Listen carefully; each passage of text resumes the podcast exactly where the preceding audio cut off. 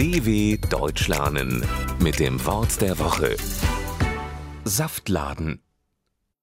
Kirschen, Orangen, Äpfel. Aus fast allen Früchten kann man Saft pressen. In sogenannten Saftläden werden allerdings meistens keine fruchtigen Getränke verkauft.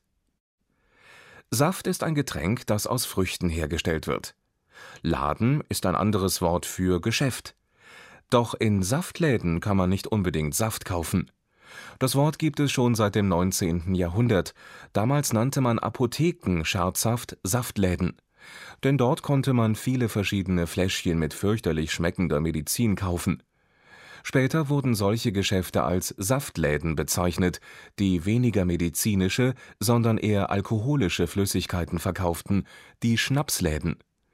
Da Schnapsläden keinen besonders guten Ruf hatten, bekam der Ausdruck Saftladen eine negative Bedeutung.